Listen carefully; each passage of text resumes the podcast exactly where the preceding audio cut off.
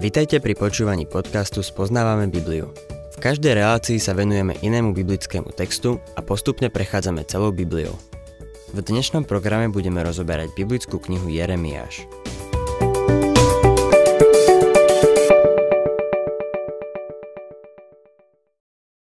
Dnes sa, milí poslucháči, dostávame k 45. kapitole Jeremiáša a nachádzame sa v časti, v ktorej máme proroctvá o rôznych národoch. Zvyšok, ktorý zostal v krajine po odvlečení júdovcov do babylonského zajatia, ak mám byť úprimný, neboli to najlepší ľudia. Nebukadnesar si zobral iba tých najlepších. Nechcel druhotriedných a treťotriedných ľudí. Chcel iba tých, ktorí by niečím prispeli jeho ríši. Tí ostatní teda zostali v krajine a s nimi aj Jeremiáš a jeho priateľ Baruch. V tejto 45. kapitole máme Jeremiášovo proroctvo o Baruchovi. Bol to priateľ, ktorý bol niečím ako jeho asistent. On zapísal Jeremiášove slova na zvitok, ktorý potom poslal kráľovi Joakímovi. Kráľ ten zvitok roztrhal nožom a hodil do ohňa. Keď bol Jeremiáš uväznený a kúpil pole v Anatóte, Baruch urobil tú transakciu za ňo. Všetko za ňo popodpisoval a urobil všetky úkony spojené s kúpou toho pozemku.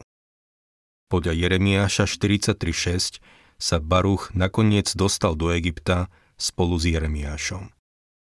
Toto proroctvo o Baruchovi, ktoré máme pred sebou, pochádza vlastne ešte z obdobia vlády kráľa Joakíma.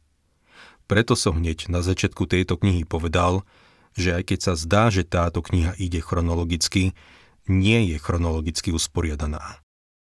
Nazdávam sa, že hoci toto proroctvo pochádza z čias kráľa Joakíma, existuje dôvod, prečo bolo zaradené až tu. Myslím si, že je tu zaradené na Baruchovo pozbudenie. Hospodin mu už zjavil, čo sa mu stane, ak sa bude držať proroka Jeremiáša. Toto proroctvo ho malo pozbudiť napriek tomu, že bol prinútený odísť spolu so zvyškom júdovcov do Egypta. Jeremiáš, 45. kapitola, 1. až 3. verš. Slovo, ktoré prorok Jeremiáš povedal Neriomu synovi Baruchovi, keď vo štvrtom roku judského kráľa Joakíma, Joziášovho syna, napísal podľa Jeremiášovho rozprávania do knihy tieto slová. Baruch, toto ti hovorí hospodin, Boh Izraela.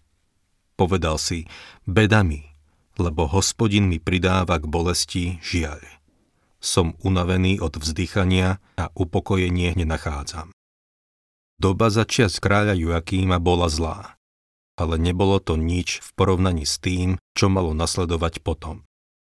Skutočne zlá doba nastala až po Joakímovej ére. Štvrtý verš. Povieš mu, toto hovorí hospodin.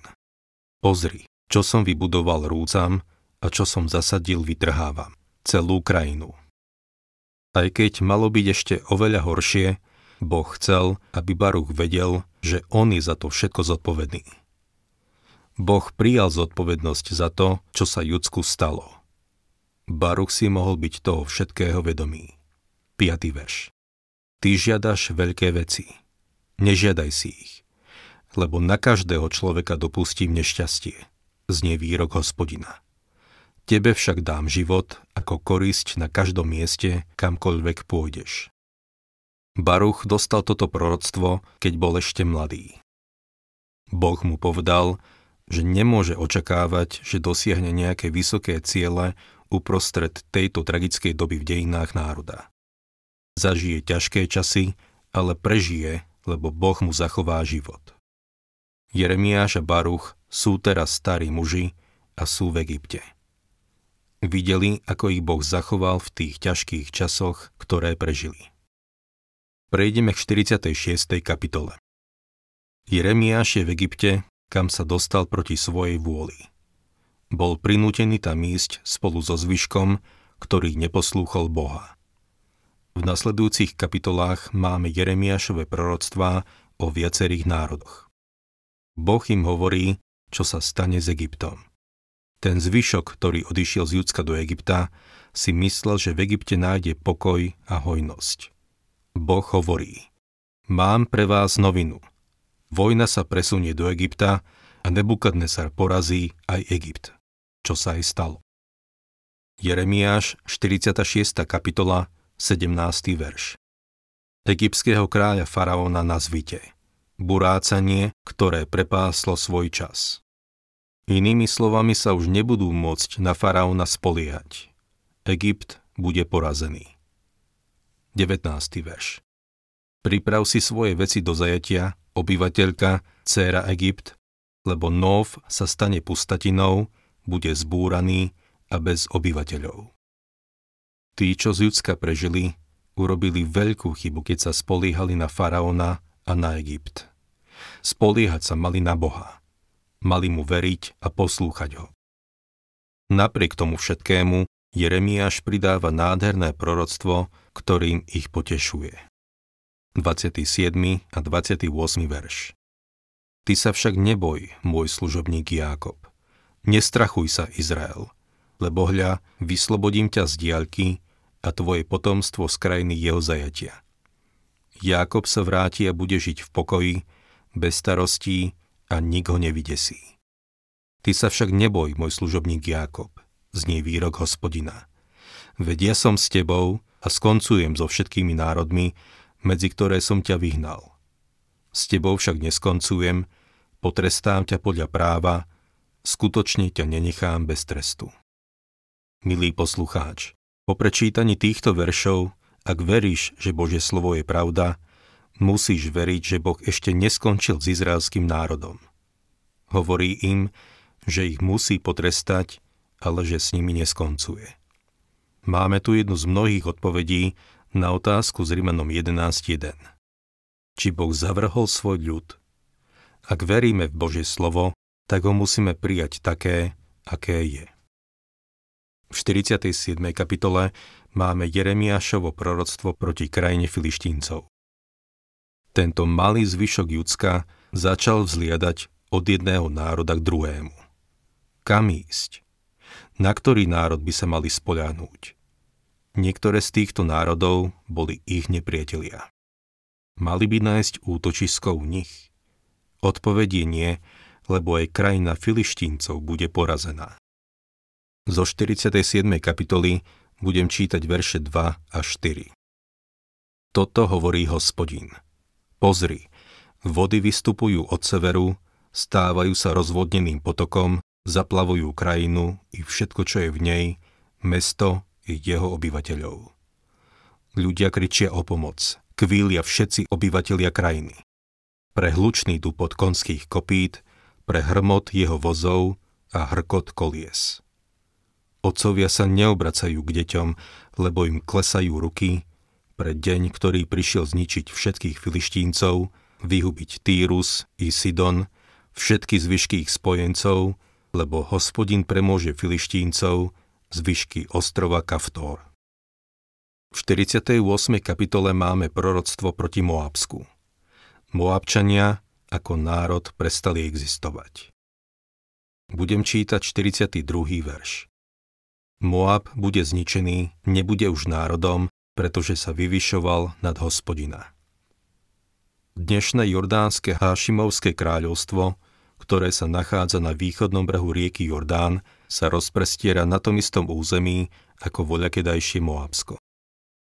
Boh však s Moabčanmi neskončil. Neviem, kde sa dnes nachádzajú, neviem, či by ich dnes vedel niekto lokalizovať. Ale Boh áno. 47. verš. V budúcnosti však zmením údel Moabska, znie výrok hospodina. Potiaľ to je súd nad Moabskom. Avšak z týchto slov sa zdá, že Moabčania sa dostanú do tisícročného kráľovstva. Avšak v Jeremiášovej dobe nemalo zmysel utekať do Moabska, lebo oni tam by neboli v bezpečí. Útočisko nemali hľadať ani v krajine Amončanov, lebo aj ona bude zničená. Dnes už národ Amončanov neexistuje. Jeremiáš, 49. kapitola, 2. a 3. verš.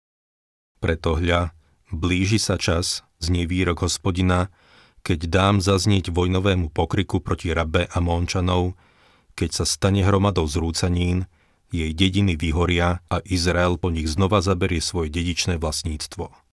Hovorí hospodin. Kvíľ Chešbón, lebo je zničený aj. Volejte o pomoc, dediny rabby. Opášte sa vrecovinou, nariekajte a pobehujte po kamenných ohradách, lebo Milkom pôjde do zajatia spolu s kňazmi a kniežatami. No všimnime si, čo sa píše v šiestom verši. Potom zmením údel Amónčanov, znie výrok hospodina. Amón má byť znovu obnovený. V posledných dňoch ich znovu prinavráti späť ako národ.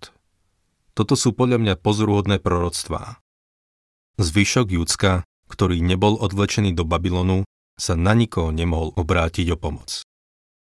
Nemohli sa obrátiť ani na Babylon, lebo, ako budeme neskôr vidieť, Babylon znovu pritiahne. Pomoc mohli nájsť jedine u hospodina, keby mu len dôverovali a poslúchali ho.